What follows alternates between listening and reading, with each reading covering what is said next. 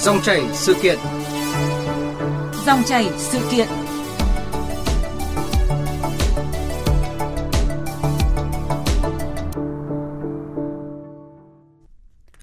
Thưa quý vị và các bạn, câu chuyện dạy thêm học thêm đã được đề cập từ nhiều năm nay, nhưng vẫn gây nhiều tranh cãi trong xã hội. Câu chuyện này càng có thêm nhiều ý kiến tranh luận khi thành phố Hồ Chí Minh có những chỉ đạo về việc dạy thêm học thêm tổ chức hoạt động ngoài trời tại trường tiểu học. Theo đó, Sở Giáo dục và Đào tạo Thành phố Hồ Chí Minh yêu cầu giáo viên phải lập kế hoạch dạy thêm trên cơ sở nghiên cứu chương trình sách giáo khoa. Đặc biệt chú ý đến đặc điểm học sinh từ đặc điểm vùng miền, hoàn cảnh gia đình, kết quả học tập cuối năm để có cách dạy học phù hợp. Thực tế thì việc dạy thêm học thêm là xuất phát từ nhu cầu chính đáng của người học và cả người dạy khi học sinh muốn cải thiện những kỹ năng còn thiếu hụt, phát triển những năng lực cần thiết cho bản thân.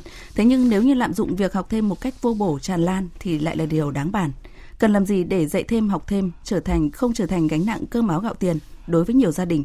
Làm sao để quản lý dạy thêm chặt chẽ hơn thay vì cấm nửa vời hoặc là thả nổi để dạy thêm không thành dạy chính?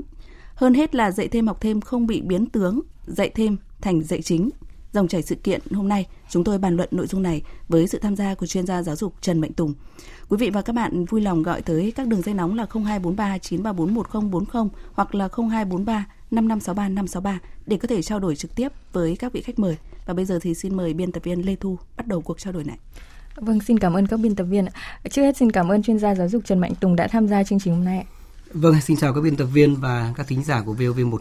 Vâng, trước hết đây xin hỏi quan điểm của ông như thế nào khi mà thành phố Hồ Chí Minh uh, chấp nhận cho việc dạy thêm ở bậc tiểu học ạ? Ừ, vâng, tôi cũng cũng có chút băn khoăn.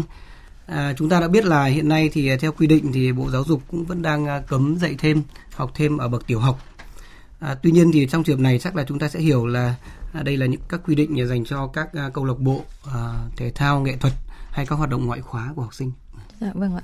À, câu chuyện mà dạy thêm học thêm thì vẫn luôn nóng trong thời gian vừa qua và uh, qua kết quả khảo sát mẫu ở nhiều trường phổ thông của 32 nước cho thấy là tỷ lệ học sinh học thêm là khá cao chứ không chỉ ở Việt Nam đâu ạ. Và trước khi mà trao đổi tiếp thì uh, xin mời ông cùng quý vị thính giả nghe tổng hợp của chúng tôi ngay sau đây.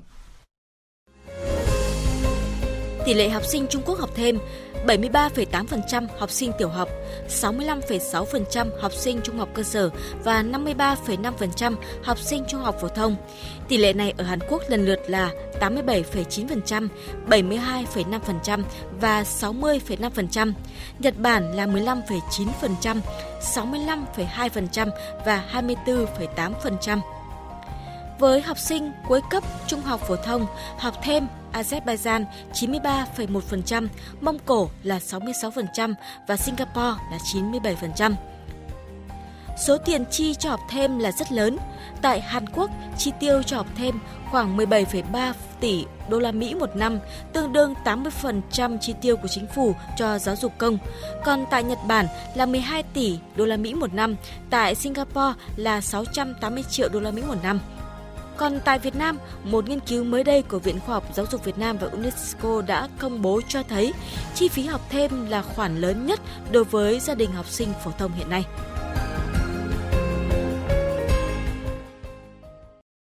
Vâng, qua những cái dữ liệu phát thảo học thêm ở khu vực châu Á vừa rồi thì uh, chuyên gia Trần Mạnh Tùng uh, thấy là việc học thêm ở các nước như thế nào nếu mà so sánh với câu chuyện của Việt Nam và câu chuyện của thành phố Hồ Chí Minh vừa rồi ạ?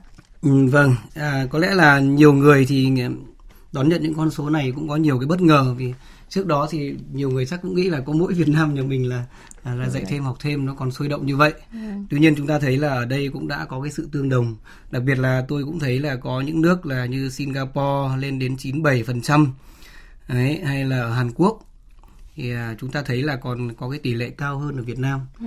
Điều đó chứng tỏ rằng um, có một cái sự giống nhau nào đó về cái um, chương trình, về cái quy định về thi cử và cũng khẳng định một điều là hiện nay cái nhu cầu à, học thêm vẫn còn rất là cao. Vâng, à, quay trở lại với cái câu chuyện của thành phố Hồ Chí Minh ấy thì là à, thành phố Hồ Chí Minh cho phép việc dạy thêm đối với bậc tiểu học ấy, nhưng mà phải à, chú ý đến đặc điểm học sinh rồi đặc điểm vùng miền, hoàn cảnh gia đình và rất là nhiều yếu tố khác. Vậy theo ông thì cái bậc tiểu học thì hiện nay chúng ta đã học hai buổi một ngày rồi thì có cần thiết phải tổ chức những cái hoạt động ngoài giờ lên lớp hay là như ông nói là chúng ta có thể hiểu là các câu lạc bộ ấy?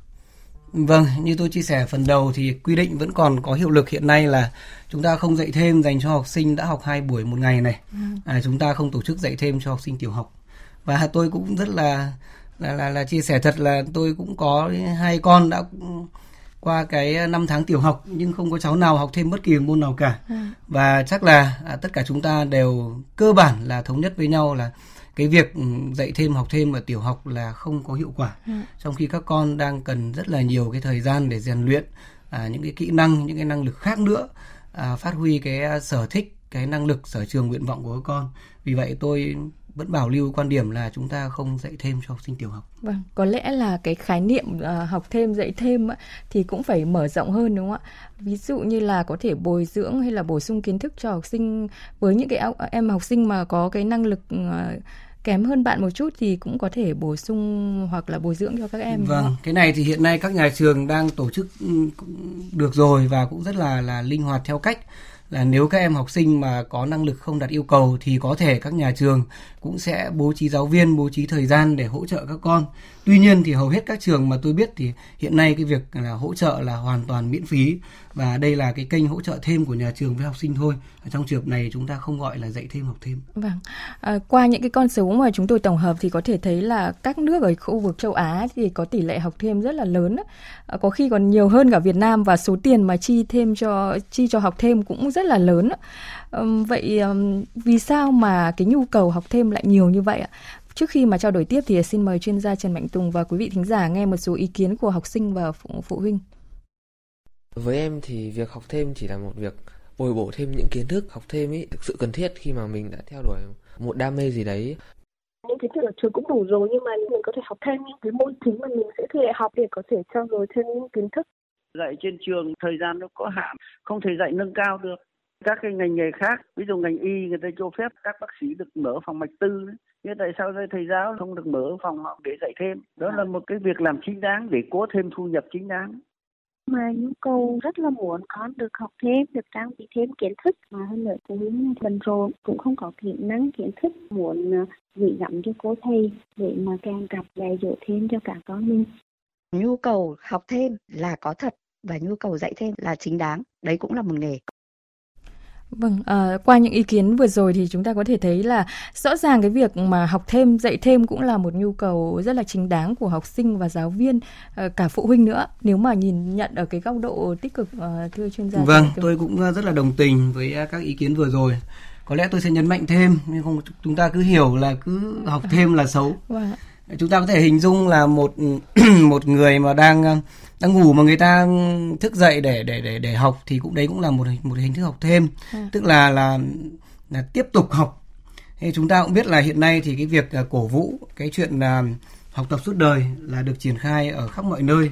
Thế thì à, chúng ta cũng đã thấy là đây đúng là một nhu cầu một nhu cầu và cái chính của nó cái cái cái phần mà mà tiêu cực của nó do không kiểm soát được thì nó dẫn đến những cái tiêu cực và những cái hạn chế của cái việc à, học thêm chứ còn thì cơ bản thì học thêm thì không phải là xấu. Vâng, ờ, có thể thấy là hiện nay cái việc học thêm dạy thêm thì cũng diễn ra là khá là tràn lan và sôi động ạ. Không chỉ là ở thành phố đâu mà ở nông thôn bây giờ cũng ờ, rất là nhiều, nhiều những cái lớp học thêm dạy thêm ấy. Vậy theo ông thì vì sao mà cái hoạt động này thì vốn là nở rộ như vậy nhưng mà phải chăng là vì nó bị biến tướng và có những cái việc mà tràn lan như vậy nên là cũng nên là rất là nhiều những cái ý kiến phản hồi phản ứng tiêu cực dành cho dạy thêm học thêm. Còn như ông nói là không hẳn là dạy thêm học thêm là xấu ạ. Vâng thì cái câu hỏi này thì là một câu hỏi lớn. À, tôi sẽ chia sẻ ở một vài khía cạnh.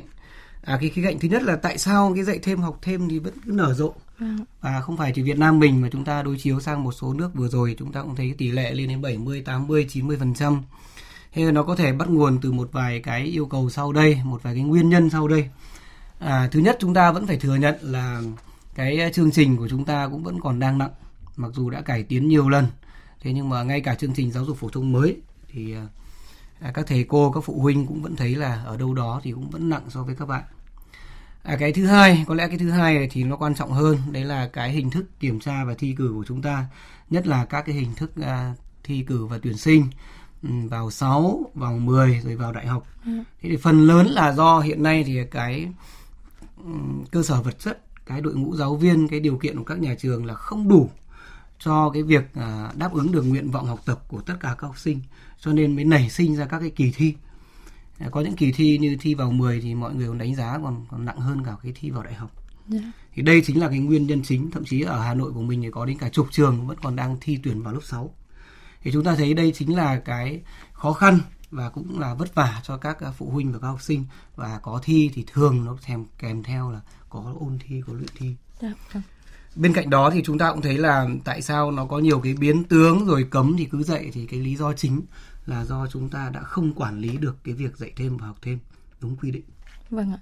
À, đúng là có rất là nhiều nguyên nhân và ông đã chỉ ra những cái nguyên nhân chủ yếu như là chương trình hiện nay thì khá là nặng dù là đã áp dụng triển khai chương trình giáo dục phổ thông mới ở một số bậc học nhưng mà chương trình vẫn được đánh giá là, là khá nặng. Tôi sẽ bổ sung thêm một nguyên nhân nữa. Vâng ạ. tôi nghĩ là một nguyên nhân cũng rất quan trọng nữa cũng rất là đáng phải phải quan tâm đấy là hiện nay thì lương của giáo viên thì vẫn đang còn thấp vâng và đây vẫn là một trong những cái cách để các thầy cô à, gia tăng thêm thu nhập để cải thiện cái đời sống của mình vâng. Ừ, cũng là một cái câu hỏi lớn và cũng là một bài toán lớn dành cho không chỉ ngành giáo dục mà cả dành cho các cấp lãnh đạo để góp phần cải thiện cái lương của giáo viên. Vâng, đúng là lương giáo viên thì là một vấn đề rất là lớn và hiện nay thì ngành giáo dục cũng đang có những cái sự đề xuất để là lương giáo viên có thể được cải thiện hơn để các thầy cô có thể yên tâm ờ, công tác và như trong chùm phóng sự và chùm ý kiến mà chúng ta nghe thì cũng có một ý kiến của một ờ, thầy giáo nói rằng là dạy ở trên trường thì thời gian có hạn ờ, nên là các ngành nghề khác như là ngành y thì người ta còn được phép mở bác sĩ được mở vâng. các phòng mạch tư còn tại sao thầy giáo lại không được mở phòng học dạy thêm đấy là nhu cầu chính đáng để mà có thể tăng thêm thu nhập vâng. uh, cái ý kiến này cũng là một cái điều nhức nhối và một cái điều rất là chăn trở đối với ngành giáo dục và đối với uh, chế độ đãi ngộ rồi lương với đối với giáo viên và việc mà dạy thêm học thêm cũng là một cái nhu cầu mà để tăng thêm thu nhập như ý kiến vâng. của ông ạ à, việc mà dạy thêm học thêm thì dường như đang gây ra nhiều bức xúc trong dư luận vì sao? À, xin mời ông cùng quý vị thính giả nghe ý kiến thực tế của một số phụ huynh về điều này. Bây giờ các cô chỉ dạy qua thôi, trẻ con còn non nớt mà giảng qua thì làm sao mà có thể hiểu nhanh hiểu hết được. Mà cô, các cô mà giảng chậm thì các cô lại bảo là không dạy được hết chương trình. Con nhà mình mà không học kịp thì nó thiệt thòi thôi. Nhưng bây giờ bắt buộc không học kịp thì sốt ruột lại cho con học thêm thực tế khi tôi kiểm tra bài thì tôi mới thấy rằng nó có một cái tình trạng đó là ở lớp các cô giáo không dạy hết chương trình và chỉ dạy qua thôi không thể bắt bẻ được cô giáo nhưng trường ấy kiến thức các con không thể nào mà làm nổi và muốn làm được bài đấy thì buộc phải học cô. Bây giờ nó có cái sự biến tướng nhiều lắm. Ví dụ như là các thầy cô giáo tổ chức các cái lớp học thêm dạy thêm nhưng không trực tiếp đứng ra mà lại thông qua ban phụ huynh tổ chức các cái lớp ấy và yêu cầu từng phụ huynh là phải làm một cái đơn tự nguyện hay đơn xin đề nghị cho con được học. Vâng, à, thưa chuyên gia Trần Mạnh Tùng ạ, à, phải chăng cái nhu cầu dạy thêm học thêm thì ngoài những cái nguyên nhân như ông nêu là chương trình nặng này, à, cái ờ, hình thức kiểm tra đánh giá của chúng ta rồi là à, cái cơ chế lương của giáo viên nữa, à, thì phải chăng là còn có nguyên nhân nữa là tâm chính cái tâm lý của phụ huynh cũng dẫn đến cái việc mà việc à, thúc đẩy cái nhu cầu dạy thêm học thêm cái nhu cầu học thêm của các em học sinh Vâng, đúng là như vậy. Thế trước khi trả lời cái ý mới thì tôi cũng quay lại cái ý cũ vì à, cái vấn đề lương thì à, cũng đã nhiều đời bộ trưởng là chưa cải thiện được ừ. nhân câu chuyện này thì à, thay mặt các thầy cô giáo tôi cũng mong muốn là bộ trưởng Nguyễn Kim Sơn cũng sẽ có thể có cái tác động để trong cái nhiệm kỳ của bộ trưởng thì ừ. lương của giáo viên cũng sẽ được cải thiện à, ngoài ra thì chúng ta cũng biết là đúng là cái bệnh thành tích à, chúng ta cũng đã nhiều lần à, quyết tâm à, đẩy lùi. Thế tuy nhiên thì à, theo quan sát của mọi người thì có vẻ như cái bệnh thành tích nó cũng vẫn đang ngày càng trầm kha. À, nó đến từ à, cả khía cạnh của các cấp quản lý cũng có này à, các thầy cô các nhà trường cũng có và chính là các gia đình cũng có. Vâng. nhìn xa hơn thì chúng ta thấy là ở những nước tiến bộ thì người ta đã nhận ra khá sớm và người ta tôn trọng cái sự phát triển của mỗi một cá nhân học sinh. Thì khi đó thì câu chuyện học thêm dạy thêm nó không còn căng thẳng nữa. Thế thì cái bệnh thành tích cũng là một cái nguyên nhân à, sâu xa. Ngoài ra thì bên cạnh đó chúng ta cũng biết là cái áp lực thi cử. À, vừa rồi tôi cũng có điểm danh qua thì chúng ta cũng biết là cái nền giáo dục của chúng ta đôi khi mọi người gọi là nền giáo dục ứng thí. Yeah. Dạ. tức là hàng nghìn năm nay thì là cái việc học để đi thi nó cũng đã ăn sâu bén rễ vào rồi. Cho nên là cái việc thay đổi về cái nhận thức này thay đổi về cái cung cách quản lý và cũng cần phải có thời gian. Thế thì nếu chúng ta cải thiện được tất cả những khâu chúng ta về điểm danh thì nó cũng sẽ phần nào à, nó hạn chế được cái việc à, áp lực của cái dạy thêm và học thêm. Vâng. À, chúng ta thấy là một thực tế là nhất là ở những cái thành phố lớn ấy thì nhiều học sinh học uh, chính lẫn là học thêm kín lịch từ sáng đến đêm đấy ạ. Vâng. Vừa kết thúc lớp học này lại đã vội vàng sang lớp học uh, tiếp theo và thậm chí là vừa ăn vừa chạy để mà kịp giờ học cũng như là uh, hình dung là những cái hình ảnh chúng ta cũng có thể uh, bắt gặp uh, rất là nhiều á. Ngay cả cái học sinh mà từ cái bậc bé nhất cũng vậy. Uh, thưa ông cái hoạt hoạt động dạy thêm học thêm nếu mà tràn lan ấy thì uh, liệu có tác động như thế nào đến phân phân tầng xã hội cũng như là gây ra những cái hậu quả gì cho học sinh? Vâng, ờ, trong cái trường hợp này thì chúng ta đang bàn về những cái mặt à, hạn chế, mặt tiêu cực của nó. Thì đúng là cái việc dạy thêm học thêm không quản lý được này hay là tràn lan thì à, trước hết thì đúng là nó có cái sự uh, tạo ra cái sự phân tầng uh, trong uh, xã hội và cái sự bình đẳng cái nhu cầu học tập của học sinh đôi khi nó không được đảm bảo ừ. ở đâu đó thì ở trong trường các bạn không được học cái này nhưng mà bằng cái việc đi học thêm thì các bạn được học chẳng hạn thì à, nó là một cái sự bất hợp lý tôi thực ra là cũng rất thương với các em nhìn những cái cảnh mà mọi người ví von là các em ngồi sau xe máy của bố mà vẫn tay cái bánh mì tay quyền vở yeah. Dạ. vào lúc năm rưỡi sáu giờ chiều thì đây đúng là một cái cảnh mà chúng ta không mong muốn có à, bên cạnh đó thì vì tối ngày học chính học thêm thì các bạn con sẽ không có được những thời gian để các bạn ý phát ờ, triển được những cái năng lực khác ờ, rèn luyện những cái kỹ năng khác ừ. hay là tham gia vào các hoạt động uh, nghệ thuật thể thao cũng là những cái mà góp phần cho cái việc giáo dục toàn diện các bạn ý và cũng rất là quan trọng ở cái lứa tuổi này. Bên cạnh đó thì chúng ta cũng đã thấy có những cái tiêu cực trong cái việc các thầy cô thì lôi kéo học sinh ở trên lớp về nhà mình về trung tâm dạy. Và ở đâu đó thì cái chuyện bớt xén bài vở là có này ở đâu đó thì cái chuyện là các bài kiểm tra được phím trước ờ, này kia cũng có thể có và cái mặt tiêu cực đấy nó cũng rất là đáng báo động. Yeah. Dạ. Vâng, à, chúng ta đang nói về những cái hệ lụy của việc học thêm, những cái bất cập mà của việc uh, học thêm, dạy thêm ạ. Vậy theo ông thì uh, nên cấm dạy thêm, học thêm hay là cần tìm giải pháp để mà quản lý cho ổn hơn ạ? Ừ, như chúng ta đã thấy các con số ở khắp mọi nơi à, thì chúng ta thấy là cái nhu cầu à, học thêm còn đang rất là cao. Thì chúng ta nên coi đây là cái quan hệ à, cung cầu. Chính vì thế thì chúng ta cũng không nên cấm mà quan điểm của tôi là chúng ta cũng sẽ coi đây là một cái um, hoạt động uh, cần phải có. Tuy nhiên thì chúng ta sẽ tìm các cái biện pháp các cái giải pháp quản lý. Và cũng là người trong ngành thì tôi thấy là cái việc uh, chúng ta đưa vào quản lý một cách chặt chẽ là hoàn toàn khả thi. Ừ. nhưng mà tôi cứ thắc mắc là tại sao ở tỉnh này tỉnh kia chỗ này chỗ kia thì lại mãi không làm được. Ừ. Tôi nghĩ rằng chắc chắn là chúng ta quyết tâm từ địa phương, từ ngành giáo dục và những cái ngành à, có liên quan khác.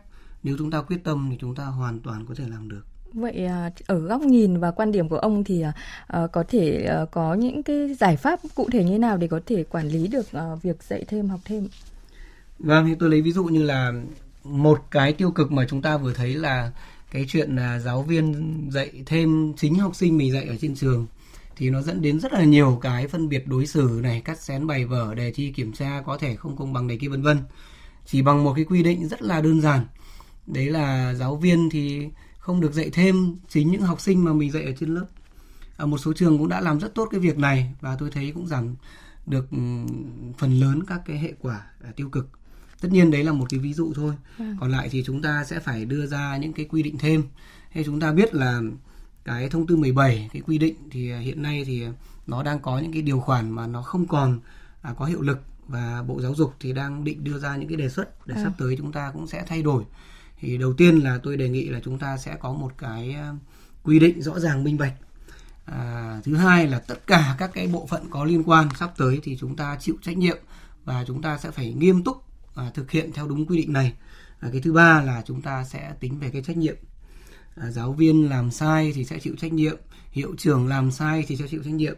Chúng ta gắn trách nhiệm với từng à, đối tượng cụ thể từng các cấp quản lý cụ thể thì tôi tin rằng là à, hoàn toàn có thể làm được. Ở bên cạnh đó thì tôi đề nghị có thêm một cái kênh nữa mà nhiều lĩnh vực người ta đã đã làm. Đấy là cái việc chúng ta thiết lập các cái kênh đón nhận thông tin có thể gọi là đường dây nóng chẳng hạn à. phản hồi thông tin về các cái cách làm sai các cái tiêu cực chẳng hạn thì chúng ta biết là với hơn 20 triệu giáo viên và học sinh thì cái kênh này là cái kênh rất là mạnh mẽ cả phụ huynh nữa ừ. tôi vẫn tin chắc rằng là chúng ta có quy định à, đầy đủ rõ ràng và chúng ta làm nghiêm thì chúng ta hoàn toàn có thể làm được Vâng, rất là nhiều những cái giải pháp mà theo góc nhìn và quan điểm của ông đưa ra và để mà uh, quản lý dạy thêm học thêm được tốt hơn thì ờ, Bộ Giáo dục và Đào tạo uh, đang uh, tiếp tục tham mưu chính phủ để đề xuất Quốc hội đưa hoạt động dạy thêm học thêm vào danh mục ngành nghề kinh doanh có điều kiện ạ.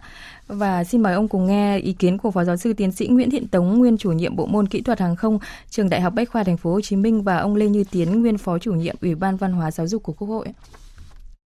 Rồi luật lệ đặt ra làm cho người bình thường là mang tiếng, thầy cô sẽ mang tiếng. Tôi cho rằng là không nên đặt ra cái chuyện là kinh doanh giáo dục có điều kiện hết á, nghe nó kỳ cục quá. Đừng có xem giáo dục là thương mại, rồi đưa đến những người tâm lý kinh doanh đó họ lợi dụng cho đó, họ biến thành việc thu tiền. Dạy thật tốt trong chính khóa rồi, không cần phải dạy thêm học thêm nữa.